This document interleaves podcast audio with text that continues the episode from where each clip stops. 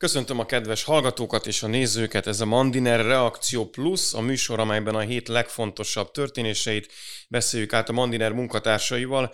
Közélet, világpolitika, némi gazdaság, olykor kultúra és a mi reakciónk, a mi véleményünk mindezekről, és köszöntöm ezúttal Páfi Dániel Ábert, Szilvai Gergelyt is. Szervusztok!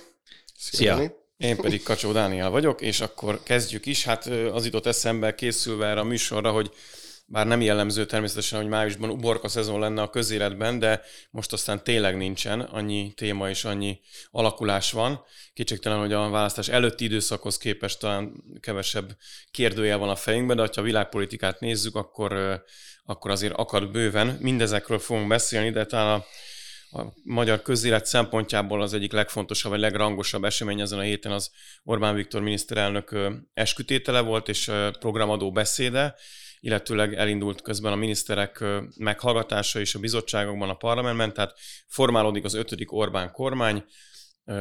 Ezzel kezdenénk, illetőleg azzal, hogy szerintetek ebből a hétfői beszédből milyen hangsúlyok, milyen irányok, vagy milyen változások a korábbi kormányzáshoz képest rajzolódnak ki. Ti mire számítotok? Most nagyon leegyszerűsítem akkor a kérdést, de beszéltek bármiről ezzel kapcsolatban, de hogy emlegetik az úgynevezett konszolidációt, ugye a politikában kevesebb konfliktus irányában mozdul el a kormányzás nemzetközi meg hazai szinten, avagy marad egy kicsit attakos konfliktusvállaló kormányzási stílus vagy attitűd az Orbán kormány részéről, és aztán ebben majd belemelhetünk a miniszterek személyei kapcsán is bővebben, de át is adnám a szót. Dani. Én azt éreztem, hogy ez egy ilyen igazi programbeszéd volt. Tehát ilyet szerintem régen hallottunk a miniszterelnöktől, és számomra nyilván a motto béke és biztonság emellett a kulcs gondolata ennek a beszédnek, ami végigvonult az egészen, az az együttműködés. Ezt lehet, hogy így explicite nem mondta ki a miniszterelnök, de számos pontján a beszédnek utalt rá. Gondoljunk csak arra, hogy a legelején ugye beszélt az ellenzékről, elmondta, pont annyit beszélt az ellenzékről, amennyit egyébként érdemeltek szerintem. Uh-huh.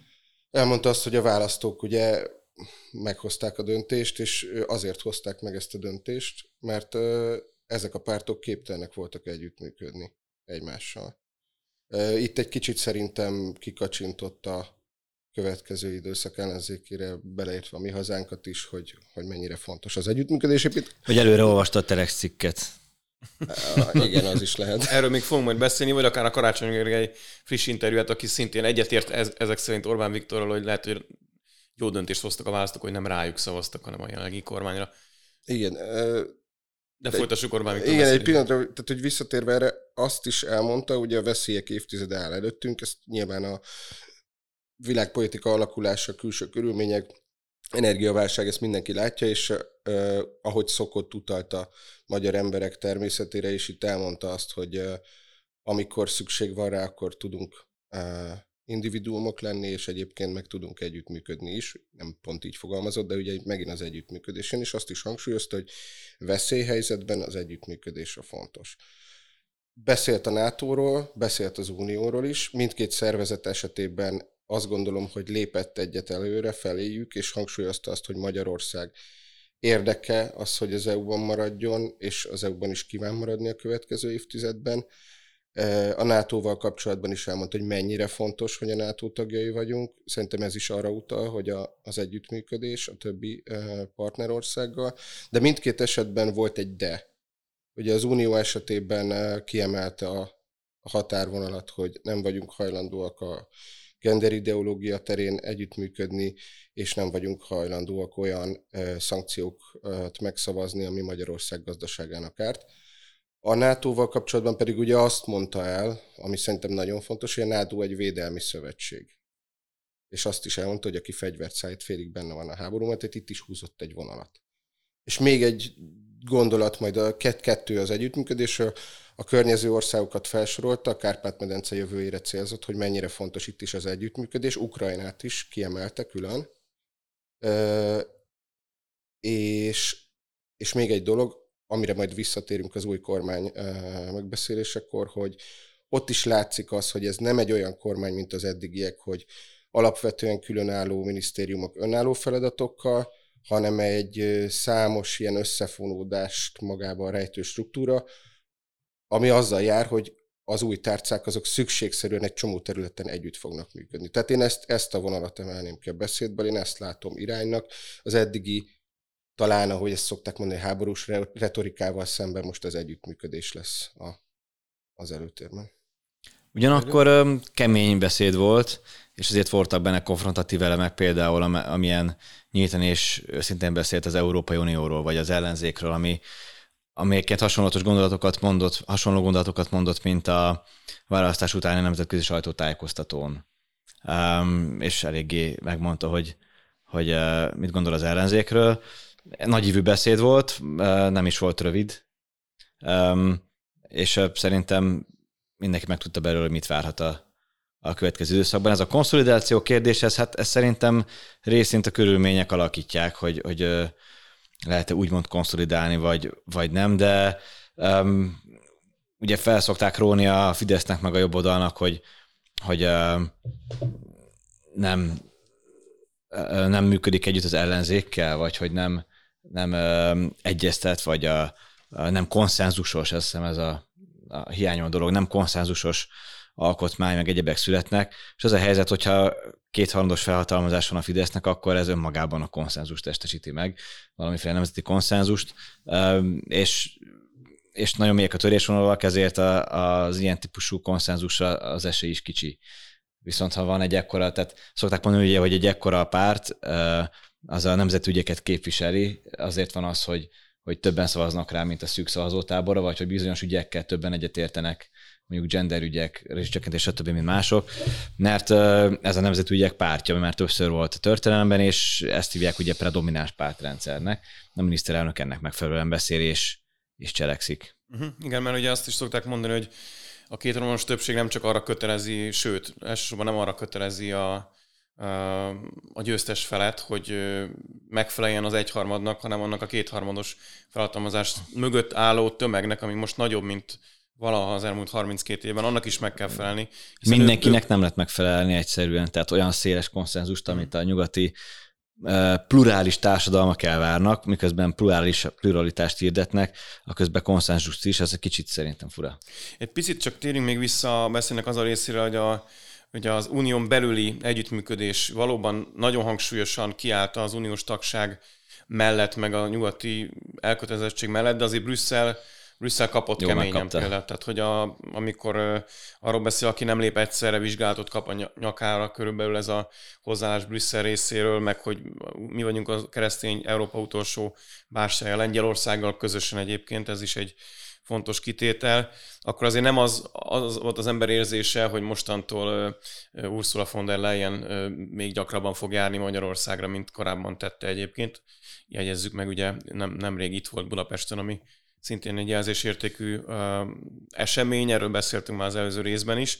Tehát, hogy mire számítottok, hogy az Európai Unió mondjuk például az Európai Unión belüli döntéshozókat lefegyverzi-e például ez a kétharmados újabb felhatalmazás, vagy azt mondják, hogy rossz lóra tettünk, de akkor folytatjuk az eddigi politikát. Szerintem ugye ez kérdés volt választások előtt is, hogyha meg ekkorát nyert az Orbán, hogy vagy a választásokkor, um, hogy akkor az EU azt, vagy az EU-s elit azt a következtetést vonja le, hogy, hogy jó, akkor vissza kell fogni, mert, mert az Orbánék maradnak, és együtt kell működni valamiképpen, vagy pedig azt a következtetést vonják le, hogy megkettőzött erővel küzdenek a, a EU-setetlen magyarok ellen, és az utóbbit vonták le, én ezt látom. Mhm. Hát meglátjuk. Beszéljünk akkor az új kormányról, mert valóban minisztereket most már ismerjük. Egy-két államtitkár is kezd már megjelenni a, a színen, de nyilván majd jövő héten lesz az új kormány eskütétel, hogyha jól tudjuk. Tehát, hogy még alakulóban lehetnek dolgok, de egy-két változásról már bizonyosan le, tudhatunk, meg arról is, hogy kik azok a kipróbált régi harcosok, akik maradnak, kik azok, akinek köszönet megköszönte hogy Orbán Viktor ebben a beszédben a munkáját az elmúlt négy évért, kik azok, akik visszatérnek, és kik azok az újak, akik, akik, akikre talán nem biztos, hogy mindenki számított, akár a Honvédelmi Tárcáról, vagy a Innovációs és Kulturális, Kulturális Minisztérium is beszéltünk. Dani, te már említetted, hogy hogy egy ilyen egység, egy együttműködés rajzolódik ki itt a, a kormányzati munkában, jó, sokkal inkább, mint a, az előzőekben. Mások viszont azt emelik ki, hogy nagyon-nagyon gazdasági fókuszú a, lesz a kormányzás. Egyesek hiány, hát nyilván az ellenzéki véleményformálók részéről megint elhangzik, hogy hát hol az egészségügyi minisztérium, hol a, hol a közoktatási vagy oktatási minisztérium. Hát ezek ugye nincsenek, ráadásul ugye bekerültek ez a kettő pont a belügyminisztérium alá. Fejtsd ki akkor kérlek bővebben, hogy mit értesz együttműködő miniszterek között, és téged személy szerint te hogy látod ezt a gazdasági fókuszt, hogy nyilván ez is meg van magyarázva szintén a miniszterelnöki beszédben, hogy miért van erre szükség, ez elismerten egy, egy ilyen jellegzetesség az új kormánynak, de hogy kell ezt elképzelni, és mi várható tőlük? Hát én nem érzek ellentmondást a között, amit mondtál, és a között, hogy egyfajta ilyen összefonódó struktúra kialakulását látjuk. Öt gazdaság, alapvetően gazdasági területekkel foglalkozó tárca, illetve pontosabban az egyik nem tárca, mert ugye ketten, tehát a Navracsics Tibor és a Nagy Márton, ha jól tudom, tárca nélkül miniszterek hát, lesznek. Hivatalosan úgy tudom, hogy nem ez az elnevezés, de valószínűleg de Tehát a lényeg, hasonló. hogy öt, öt olyan miniszter lesz, aki a gazdaság különböző aspektusaival fog foglalkozni. Én nagyon kiemelném a, a Lázár János és Navracsis Tibor szerepét. Szerintem a, a közeljövőben a, mind a ketten nagyon-nagyon fontos ügyeket fognak vinni.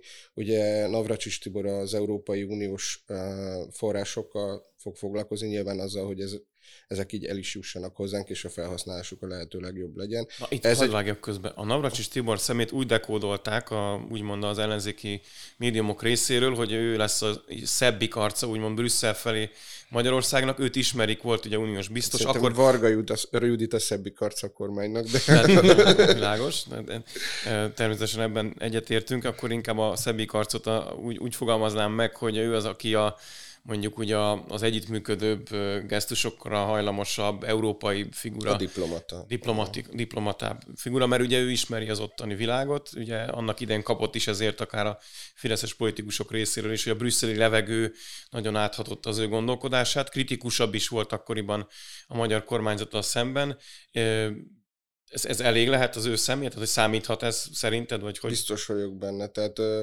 azt látom, hogy a nyugat-európai mm, politikában nagyon-nagyon fontosak ezek a gesztusok. Ö, azt gondolom, hogy nagyon sokat fog számítani az ő tapasztalata, a kapcsolatrendszere, ö, és, és önmagában a személyisége.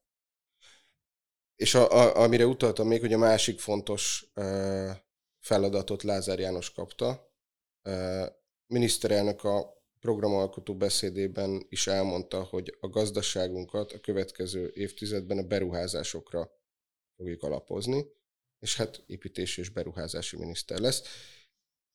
Kettejük esetében ráadásul különösen egyértelmű lesz, hogy együtt kell működni, hiszen a, az építések, beruházások és a regionális fejlesztések az két teljesen ugye összefonódó terület, tehát szorosan együtt Abszolút. kell majd működni a, a két miniszterek, miniszternek, de ez egyébként más uh, minisztériumok között is uh, Ők lesznek a comeback, comeback frakció. Mondhatjuk talán, igen.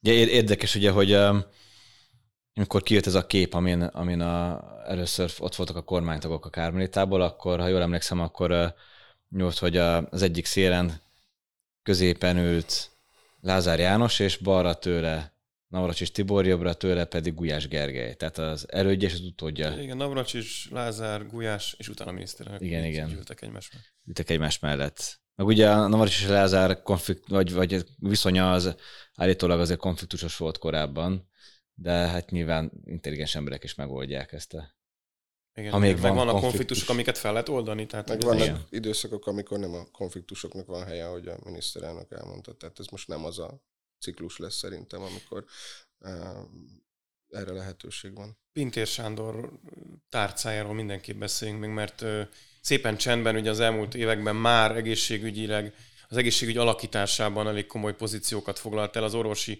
béremelést is emlékeim szerint ő tárgyalta le a szakszervezetekkel, érdeképviseletekkel, aztán megrendelt az ő tárcája egy elég komoly elemzést, ami még nem ismerünk annyira, mert azt hiszem, hogy titkos, de az ellenzék elő, elő, elővette, ami egy hosszú távú stratégiaalkotás vetített előre az egészségügyben. Ezek most alig, hanem előkerülnek ezek a, ezek a tervek ismét a fiókból, bárki tudja. Um, mit gondoltok? Elsőre nyilván az, hogy a közoktatás és a, az egészségügy, a, a belügyi tárca, a rendőrség és a, a rendvédelmi szervek mellé kerül, ez egy kicsit furcsának hat nektek is így van ez?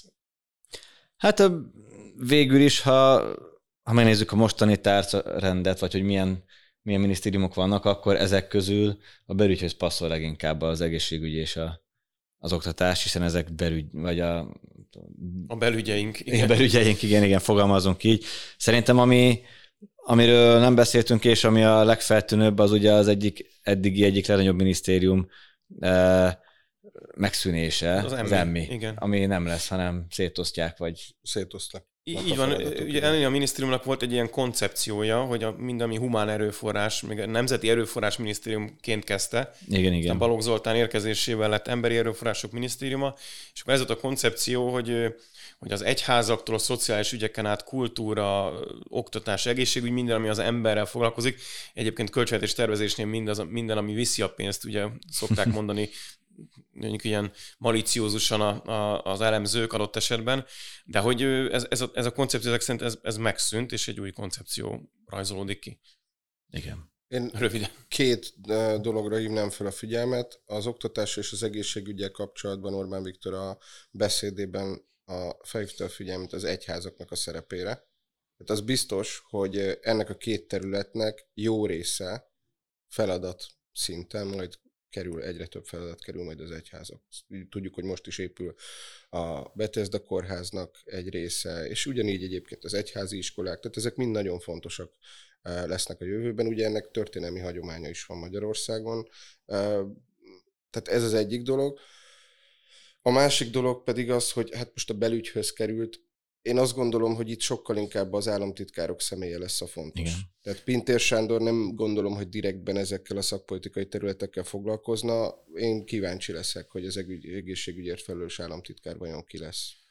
Azt tudjuk, hogy Morozsa Zoltán marad az oktatásért felelős, közönövésért felelős államtitkár. Üm, valóban, meg azt is szokt, föl szokták vetni, hogy azért Pintér Sándor a nagy rendszerek menedzseléséhez bizony ért. Az, azt objektív megállapítás az elmúlt tíz évvel kapcsolatban, hogy a, a rendőrséget azt nagyon helyre tette egészen gyorsan, és a közbiztonságot is az, el, az előtti 10-20 ki tudja hány évtizedhez képest. Meg, meg hát a, a Pintér Sándor belügyminisztériumának van egy nagy előnye valószínűleg, ami például az oktatás és a, az egészségügy neki is mondjuk politikailag jót tesz, bár lehet, hogy pont fel megtöri ezt az eddigi, eddigi jellemzőt, az pedig az, hogy ez egy csendes minisztérium volt. Tehát, hogy mikor hallottunk a belügyről az előző években. Tehát nagyon ritka, hogy a belügy téma lett volna bárhol. Pittér Sándor nem az, aki szakmányban adja az interjúkat. Hát, sőt, nem jellemző. Na, valószínűleg ezentúl az egészsügy és az oktatás miatt többször um, előkerül majd a belügy a, a médiában, de valószínűleg gondolom az államtitkárok lesznek azok, akik ezt arca vinni fogják, nem pedig a, a miniszter. Uh-huh. Jó. Van esetleg még valami egyéb megjegyzésetek a kormányjal kapcsolatban? Nyilván fogunk még erről beszélni a következő adásokban is nyilván, hiszen most kezdődik csak a munka dandárja, de azért ott van... van bar... Két ex-londoni nagykövet van Na. benne. csak hogy a hülye tényeket, vagy a hülye statisztikákat. még, még egy dolog így az oktatásra visszatérve, itt is azt gondolom, hogy látható, hogy egyfajta együttműködési készer. Ugye Csák János kulturális uh, miniszter lesz, uh, ő és innovációs. Kulturális és innovációs, ugye igen, az innováció területe, kultúra mind szintén összefügg az oktatással, illetve uh, Palkovics uh, miniszter úrra hívnám meg fel a figyelmet, ugye ipar és technológia szintén összefügg az oktatás kérdésével, tehát hogy uh, ez is nagyon fontos, és a két ex-nagykövet miniszterrel kapcsolatban azt emelném ki, hogy ők inkább ilyen egyfajta reneszánsz embereknek tűnnek nekem, mint szakpolitikusnak, tehát számos területen, cégvezetésben, pénzügyi területen, ugye a Szalai Babonitsky Kristóf katonai területen is szerzett tapasztalatot, tehát ilyen egyfajta ilyen, ilyen integratív személyiségek több tudományterülethez értenek. Ez szerintem nem véletlen. És hát ugye a Szalai Babonitsky Kristóf kapcsán érdemes megjegyezni, hogy, hogy még az előző honvédelmi miniszter egy egy virtégli katona volt, tehát hogy a vezérkari főnöki székből ült át a, a miniszteri székbe, most egy kvázi, inkább hogy leegyszerűsítve egy reneszánsz ember, egy üzletember kerül, ami Civil került a pályára. Így és van. diplomata. És, és diplomata, tehát hogy azért előre vetíti azért azt, hogy a haderőfejlesztésnek ez az üzleties szempontja, ez, ez erősödni fog talán, hiszen ugye azt már látjuk, hogy német, német vállalkozások Magyarországon megtalálják ezen a téren is a számításukat. Tehát és nagyon, a cseh. És a csehek is, igen, úgyhogy ez a nyugati integrációnk gazdasági lábát erősíteti az én meglátásom szerint. Egyúttal azt is bizonyíthatja, hogy a biztonságpolitika felértékelődik még jobban, ez nyilván érthetően a, a közeli fegyveres konfliktusból is fakad, de hogy ebben nem csak nem csak nemzetvédelmi szempont van, vagy, vagy lehetőség, hanem üzleti lehetőség is a magyar ipar és gazdaság számára. Gondolom ezzel egyetértetek. Akkor ezt meg is igen. Egyébként um, itt szerintem érdemes megjegyezni a, a, a honvédelmi beruházásokkal kapcsolatban. Azt ugye gyakran hangzik el kritikaként a baloldal részéről, hogy összeszerelő üzem lettünk, meg hogy hol van a high-tech, vagy a magas hozzáadott értékű ipar az országból, meg ilyesmi.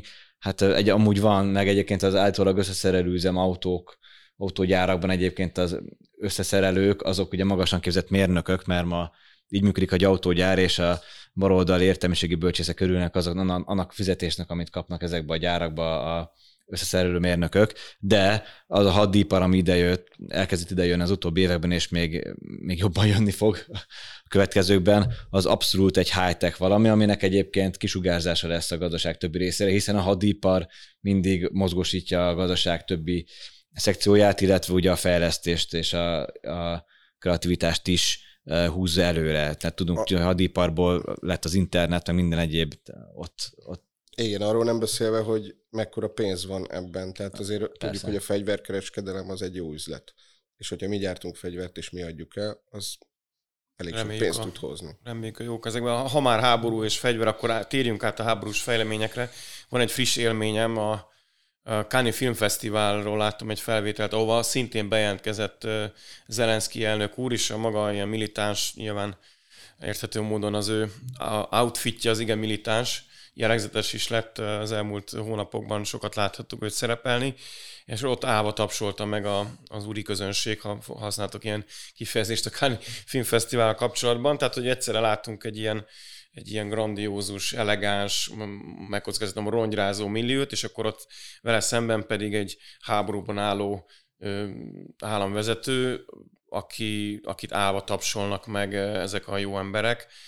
Nekem ez a jelenet nagyon megragadta azt, amiről beszéltünk az előző alkalommal, és mások is próbálják ezt körülírni. Nyilván nem kegyeletsértő vagy, vagy bántó módon, hogy mennyire popkulturális eszközé vált a háború megjelenítése a jelenlegi nyilvánosságban. Tehát, hogy nyilván nem, nem bántva azokat, akik meghalnak és áldozatai ennek a, a konfliktusnak, sőt, velük együtt érezve, de hát, hogy van egy ilyen nagyon furcsa kisugárzás ennek a konfliktusnak, és ekközben azért olyan dolgok dőlnek el, hogy a finnek és a svédek bejelentkeznek a NATO tagságra, a közös Európai Uniós fegyverszállítási konstrukció, alatt esetben hitelből egy összehangolt fegyver kereskedelmi megállapodás Ukrajnának ez formálódik, az embargó, egyre, embargó ötlet egyre erősödik, tehát hogy miközben húsba vágó, a jövőnket évtizedekre meghatározó gazdasági és katonai cselekmények zajlanak, szövetségi rendszerek rajzolódnak át, akközben ugye a nyilvánosság meg az egyszerű ember számára egy ilyen, egy ilyen popkulturális valamiként jelenik meg a, a háború. Ti most hogy látjátok, nyilván hetente meg lehet kérdezni, hogy ez meddig fajulhat még el, és mi lehet a kimenetele, de hát az, az amerikaiak azok nagyon értenek ezzel a fajta filmkészítéshez. Ezek szerint az ukránok is, vagy lehet, hogy ez a kettő hát, összefügg? Most ezt a filmet szerintem az amerikaiak gyártják le a világ és az úri közönség felé. Nyilván muszáj elfedni ezeket a dolgokat, amikről egyébként a háttérben zajlanak. Én nagyon-nagyon durvának tartom azt, hogy az Egyesült Államok ö, kommunikál egyébként diplomáciai téren, tehát hogy megmondja, szinte diktál Európának, hogy mit kellene csinálni. Most például ugye az olajembargóval kapcsolatban, hogy vámokat kellene kivetni. Szerintem ez, ez ez egyébként szerintem ez egy tipikus amerikai külpolitikai mozgás, hogy erőből most éppen egyébként meg is tehetik. Tehát azért sokan beszéltek már erről. Kinek hasznos ez a háború jelen pillanatban? Hát az Egyesült Államoknak biztosan. És Kínának, ha minden igaz. Egyébként tegyük hozzá, hogy ugye érdekes, hogy, hogy a, a a Trump alatt sokkal békésebb volt az amerikai diplomácia, mert praktikus alapon működött. Miközben um, ő volt az a úgynevezett agresszor. Igen, a... igen, pont, igen, igen, erre, erre próbáltam utalni, majd visszat a Biden, és megvalósult az, amit a, a Blinken külügyminiszter még, mielőtt külügyminiszter lett mondott, hogy, hogy hát nem az volt a jelszó, hogy még Amerika grítőge, mert ez a Trumpé volt, de hogy az amerikai befolyás újra nagy lesz a világon, tehát hogy megint elkezdenek rendőr államkodni. És a, a demokrata párt, ami egyébként magába egyesíti az Amerika utáló szavazókat is, vagy a, ezeket a önostorozó értelmiségeket, az, az megint elkezdte a, a progresszív eszmék nyomatását ilyen lenéző, világot lenéző jelleggel, iszonyat nagyképű és irritáló módon, és nyilván az egész háborút is felhasználják erre, ami nekik, nekik jól jön. Egyébként érdekes, hogy a New York Times-ban valamelyik héten volt egy egyik vezető külpolitikai elemzőtől egy szöveg, amelyik elemző egyébként ilyen, ilyen informális szócső, és arra kell menni, amerre ő mondja a médiának, vagy a baloldali médiának egy kicsit, és ő megfújta a vészharangot, hogy elkezdett a háború Amerikán belül nem, nem hozni, hanem vinni a demokrata pártól szavazókat. Tehát, Ajaj. hogy, hogy ez elkezd visszacsapni. Követke... A, a, Amerikában konstans választások vannak, de jön a novemberi félidős választás, és uh, egyelőre ilyen jó 10%-os hátránya van a demokratáknak. Hát mondjuk ebben Ebbe. talán szerepe lehet annak is, hogy Joe Biden jelenleg milyen állapotban van. Meg, meg az egész, meg, meg a, az amerikai gazdaság is rossz állapotban van, meg hatalmas, az, nagyon nagy az infláció. Igen, hát ott, ott és akkor még háborúznak, és... És ráadásul Elon Musk is bejelentette, hogy a republikánusokra fog szavazni. Na, igen. igen. Jó, hát háborúról ennyit gondoltam, mert hogy nyilván ez egy folyamatosan örvénylő és alakuló valami. Reméljük, hogy az örvénylés előbb-utóbb a, a, a béke felé tart, de hogy a miniszterelnök is utalt a beszédében, amiről már beszéltünk, valószínűbb az elhúzódó konfliktus, mert hogy úgy tűnik, hogy az érdekek inkább abban az irányba vezetik a, a, a történetet, mint sem a, a kiegyezés felé. Ha már idáig jutottunk, akkor ezt toljuk végig, úgy látszik, ezt Amerika is, Kína is, Oroszország is. Most ugye ma, Mariupolt evakuálták éppen, vagy evakuálják, úgyhogy... Én szerintem az oroszok most, tehát ahogy egyébként Demko Attila elemző is elmondta, az oroszok most nagyon nincsenek jó helyzetben, és az a kérdés, hogy, hogy Putyin arcvesztés nélkül ki tud-e jönni ebből a háborúból. Tehát, hogyha legalább valamilyen eredményt fel tud majd mutatni, amiről ugye szó volt Donetsk, Luhansk területén, illetve a, a Krímre, a szárazföldi átjárónak a, a, megszerzése, akkor, akkor jó. Hogyha, hogyha nem, akkor, akkor biztos, hogy addig fog húzódni a dolog, amíg vagy nem komolyabb eszkaláció történik, vagy, vagy egy, egy, egy, egyik fél totális vereségével ér véget. Az meg hát ugye senkinek nem jó. Igen. Más kérdés, hogy lehet, hogy már az oroszok abba is hagynák adott esetben a konfliktust, meg is tudnak kommunikálni a saját közegük felé, Putyin meg tudná tenni valamilyen győzelmet, mondjuk Mariupol esetében fel tudna mutatni, vagy legalább az úgynevezett egykori szakadár megyéket, de már lehet, hogy a nemzetközi helyzet igazából bármilyen szemforgató is a nemzetközi aktorok, mondjuk akár Amerika nem akarja, hogy jelen állásban, ilyen pozícióban ennyire erős Oroszországgal záruljon le a konfliktus, de ez már... Amerikának az az érdeke, hogy Európa is és Oroszország is gyengüljön minél tovább. Uh-huh. És úgy, úgy tűnik lehet, hogy Kínának is ez az érdeke, mert akkor egy Ajaj. gyengült felekkel. Tehát akkor oda juthatunk ki, mint alig hanem az összes ilyen beszélgetés, hogy Európa gyakorlatilag magával szúr ki. szúr ki minden egyes olyan lépéssel, ami az eszkaláció felé tolja a konfliktust. Na de mit tesz a magyar ellenzék élesváltás? Ki tud-e szúrni-e még annál is jobban magával, mint ahogy az elmúlt hónapokban kiszúrt. Ugye a Direkt 36 elemzését muszáj megemlítenünk e tekintetben. Ugye nagyon-nagyon hosszú háttérinformációkkal teletűzdelt, és igen pikáns mondatokkal teleszurkált elemzés arról, hogy hogyan is zajlott az a bizonyos tavaly október óta eltelt néhány hónap, tavaly október és április közötti néhány hónap, amikor ugye Márkizaj Péter elnyerve az előválasztáson résztvevő polgárok többségének bizalmát Karácsony Gergely hathatós közreműködésével, praktikusan visszalépésével a második forduló előtt, illetve ugye az iszonyatos választási vereség közötti időszak ez.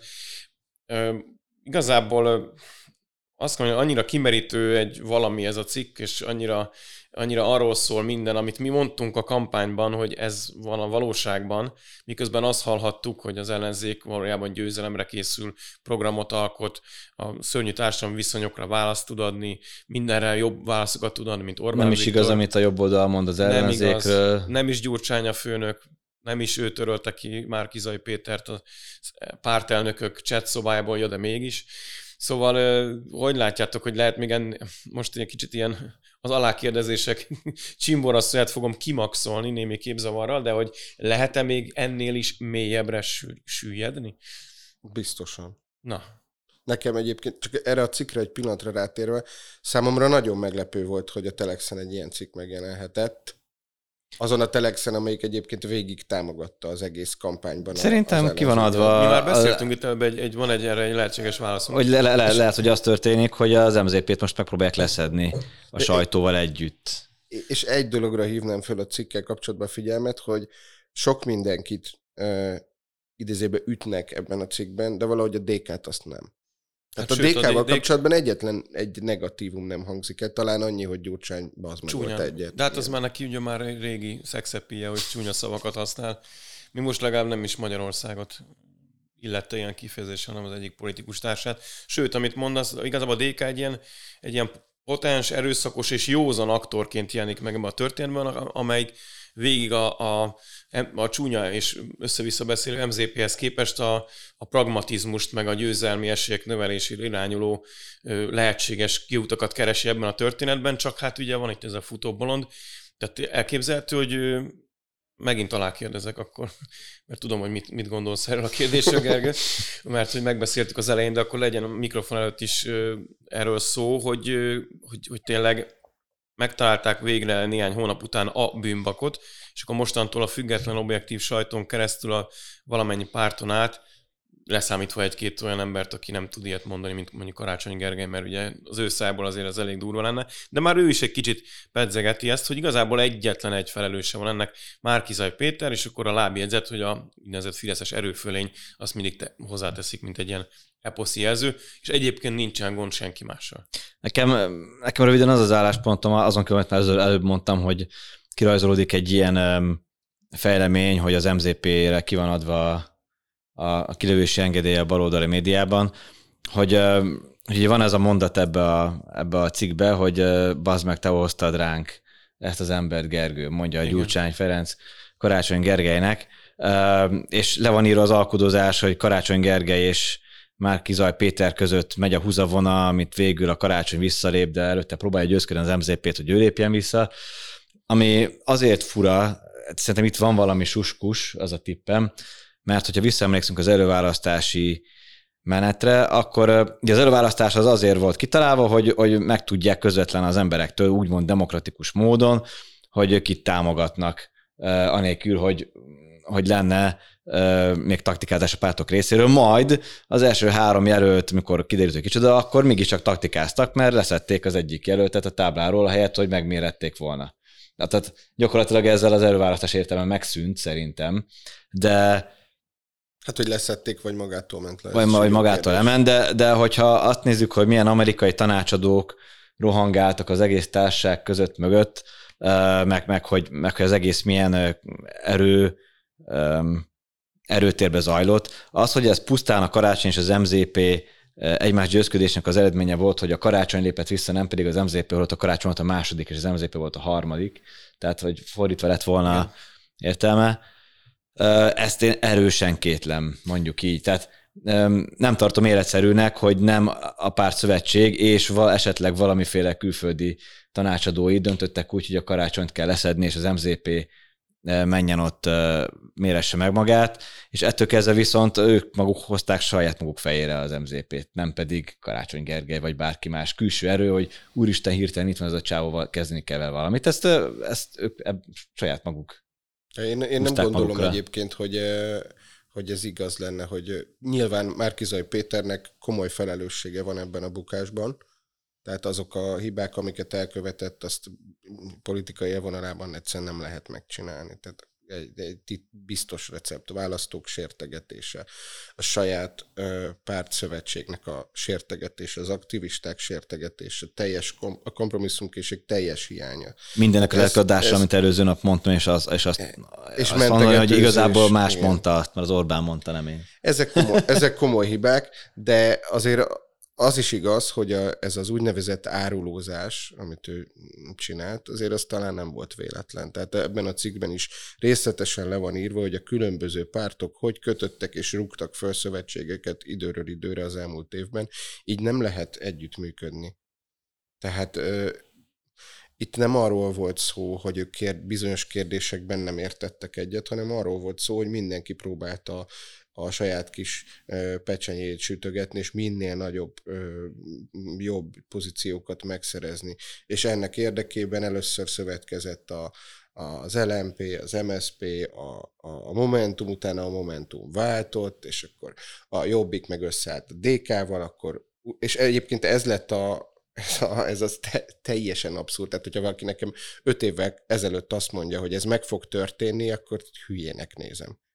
És tehát ez volt az egyik kulcsmomentum szerintem az egész történetben, és aki az egészből összességében jól jött ki, az Gyurcsány Ferenc és a DK. Tehát, hogy ők nem volt arcvesztés, ha Dobrev Klára nyel és vele buknak, akkor az egy óriási arcvesztés lett volna. De ez nem történt meg. És az egyik legerősebb frakció.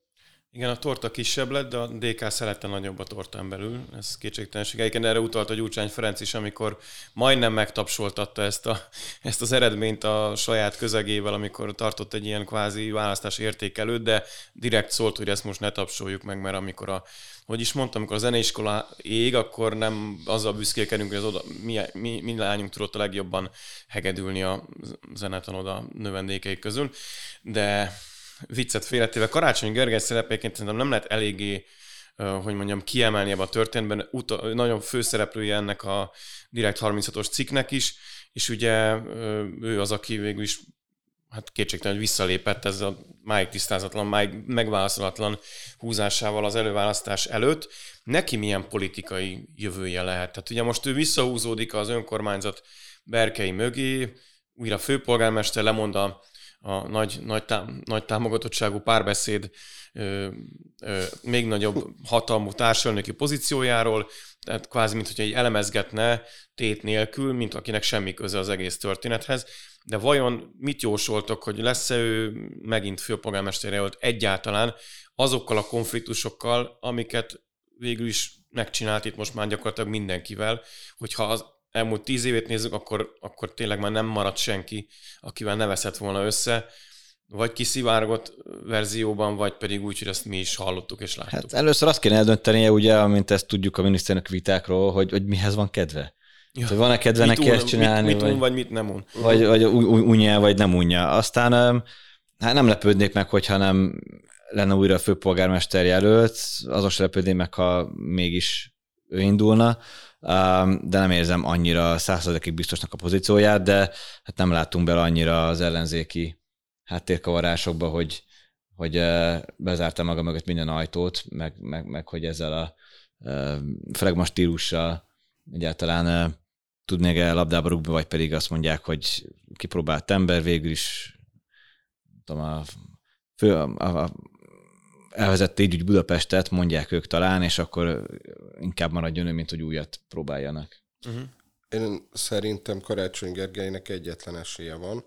A kormány részéről többen is, illetve a Fidesz oldaláról többen is hangsúlyozták, hogy Budapest azért prioritás, és a fővárosra nyilván koncentrálni kell. Hogyha Karácsony képes legalább valamilyen szinten együttműködni, ugye itt is az együttműködés jön be, akkor van bármi esélye, egyébként nincsen, mert a fővárosi közgyűlésben a DK az úgy fogja akadályozni, ahogy csak tudja. Tehát ott a mozgástere az baromira beszűkül, és rá is lesz szorítva, hogy adott esetben bizonyos szakterületeken a, a Fidesz támogatását kérje majd nem is akár két, Lázár Jánosét, hiszen azt most szintén, ha már kicsit keretes szerkezetbe foglaljuk ezt a mostani kis beszélgetésünket, ugye az új kormány struktúrájának az egyik kiemelhető része az, hogy a budapesti fejlesztések átkerülnek miniszterelnökségre a Lázár János vezette új tárcához.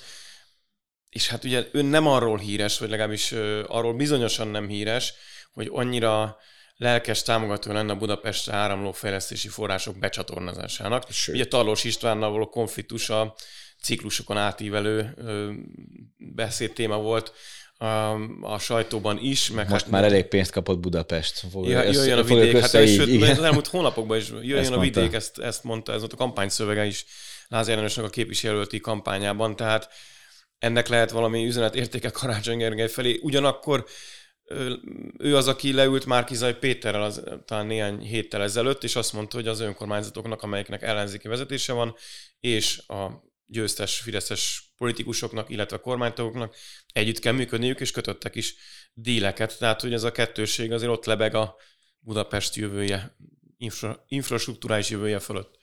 Hát figyelj, hogyha, hogyha lesznek ilyen vidék főváros konfliktusai Karácsony Gergelynek Lázár Jánossal, akkor majd el fogja mondani flagmán hátadőve, hogy nem adnak pénzt. Hát akkor, És akkor majd megpróbál ebből előnyt szerezni. Igen. Akkor nem változik semmi. Vagy el is veszik, nem tudom. De én e- ezt vinném egy kicsit még talán tovább, aztán még egy utolsó egyetlen témát behoznék, aztán sajnos ennyi lesz mára a részünkről legalábbis, hogy, hogy mi, mi lesz jó pozíció neki a következő hetekben megfelelni a budapesti Virtigli Balos még ellenzékének maradó társaság szavazóbázisnak, és szembe menni a kormányjal, ahol csak lehet, és mindent ráfogni a kormányra, vagy országos politikai ambíciókat sem elfelejtve, bár ez már talán tényleg meredek lenne Karácsony Gergely részéről, az együttműködés révén fejlesztéseket behozni, és azzal igazolni, hogy potens és alkalmas városvezető vagyok. Ez egy óriási dilemma szerintem, valószínűleg ezt Karácsony Gergely is érzékelés.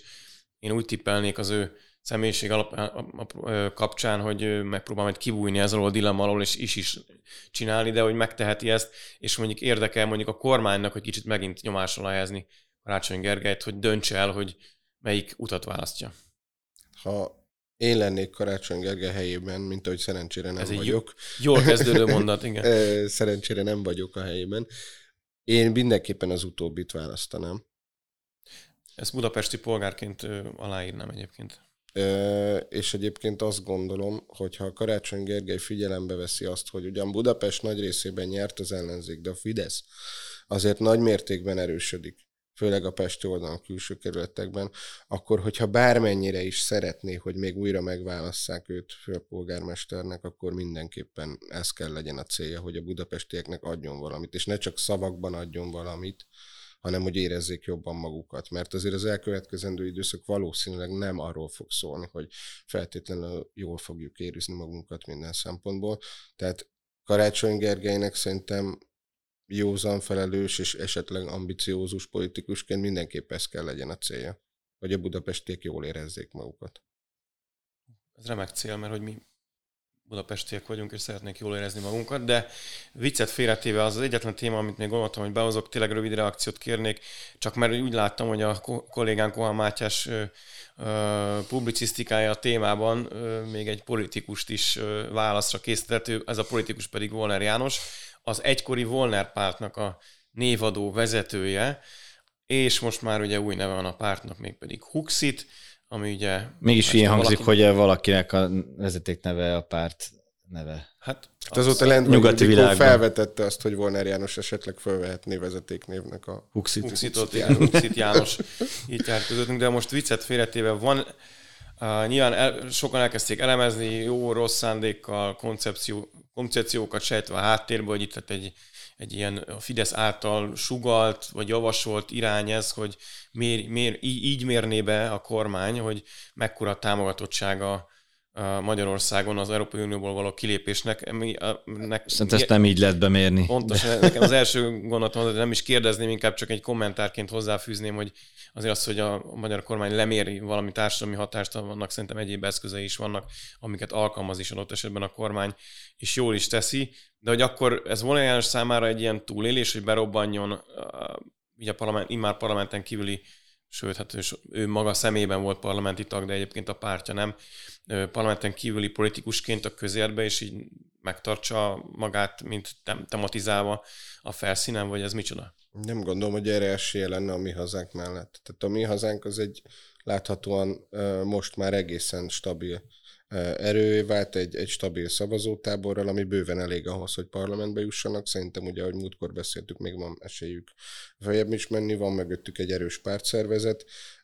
A Volner mögött nem látok ilyet, és azt gondolom, hogy ezt a témát Torockaiék számtalanszor pedzegették már, tehát erősen euroszkeptikus hangok jöttek a mi hazánk részéről, tehát ez egy ilyen, most nem hiszem, hogy ők most, most akkor még radikálisabban mondják, és nem, tehát ennek én nem látom értelmet. Ettől függetlenül az, hogy a Huxit, mint kifejezés, az bekerül így a köztudatba és elhangzik, az én azt gondolom nem egy jó tendencia. Tehát a, a mhm. Brexit pártot sem hiszem, hogy az elején bárki komolyan vette volna, aztán látjuk, hogy... De ez leginkább Brüsszelnek kéne komolyan vennie, tehát hogy, hogy nem a magyarok a hibásak, ha mindazután, ami Brüsszelbe történik, hogy Brüsszel csinál velünk, azután kicsit megnövekszik az euroszkept, a nagyon euroszkeptikusok aránya, tehát ez, ez, ez nem a magyar kormány hibája, hanem Brüsszelé. Hát csináljon olyan EU-t, amiben amiben nincsenek ilyen csuklóztatások, és akkor majd... Hát ez presztis kérdés szerintem Nyilván. az unió vezetői számára, mert egyrészt ugye egy veszélyes tendencia, hogy lavinát indíthat el adott esetben, legalábbis ha nem is kilépési hullámot, de legalábbis ezt a szkepticizmust a saját, ö, hogy mondjam, az unió vezetésével kapcsolatban. Másrészt pedig,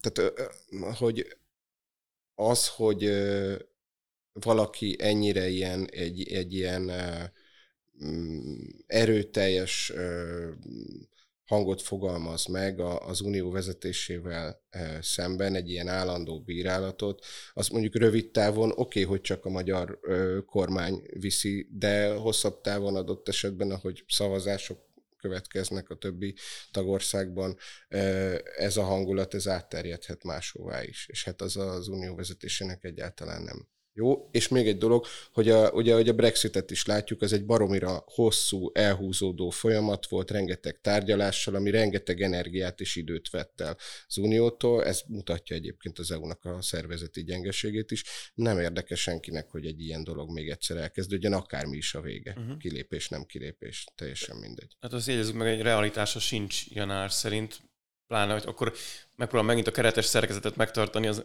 Orbán Viktor miniszterelnök beszédével kezdtük, ott ezt egyértelműen kimondta a Magyarország miniszterelnök, hogy maradunk az unió tagjai, ne keverjük össze a belső vitáinkat azzal, hogy, hogy kilépnénk az Európai nincs olyan, nincs olyan nemzetközösségünk, mint a briteknek. hát az meg a másik, nyilván meg múltunk sem olyan mondjuk úgy gyarmati és birodalmi, mint a briteké, de akkor azt kimondhatjuk, hogy egy ilyen pártnak úgy nagy fogadókészsége, vagy realitása, vagy politikai vonzóképessége az nincsen Magyarországon ilyen szerint. Hát talán pár százalék, de miért de ne lehetne egy párt, ami ezt igen, tehát osztoznak. vagy hát nem is annyira osztoznak. Meglátjuk, hogy Volner János hogyan fogja ki magát, Karácsony Gergely hogyan forja ki magát, Gyurcsány Ferenc hogyan forja ki magát, és sorolhatnánk a mai beszélgetésünk szereplőit, viszont annak most a végére értünk. Várjuk de... az újabb, nagyon hosszú cikkeket az ellenzék belső történetéről. Igen, az jutott eszembe, hogy lehetne a Direkt 36 írhatna egy cikket arról, hogy a cikk megszületésének körülményeinek háttércikke, mert most már az lenne a következő lépés, hogy hogyan ja. született a nagy leleplező cikk, igen. erről egy hosszú háttér. Be lelepleznék saját magukat. munka, igen, igen, az még izgalmasabb lenne.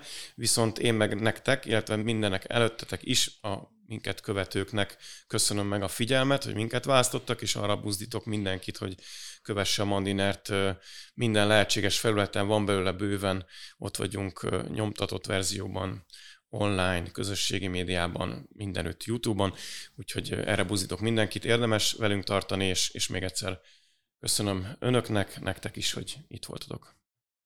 Köszönjük.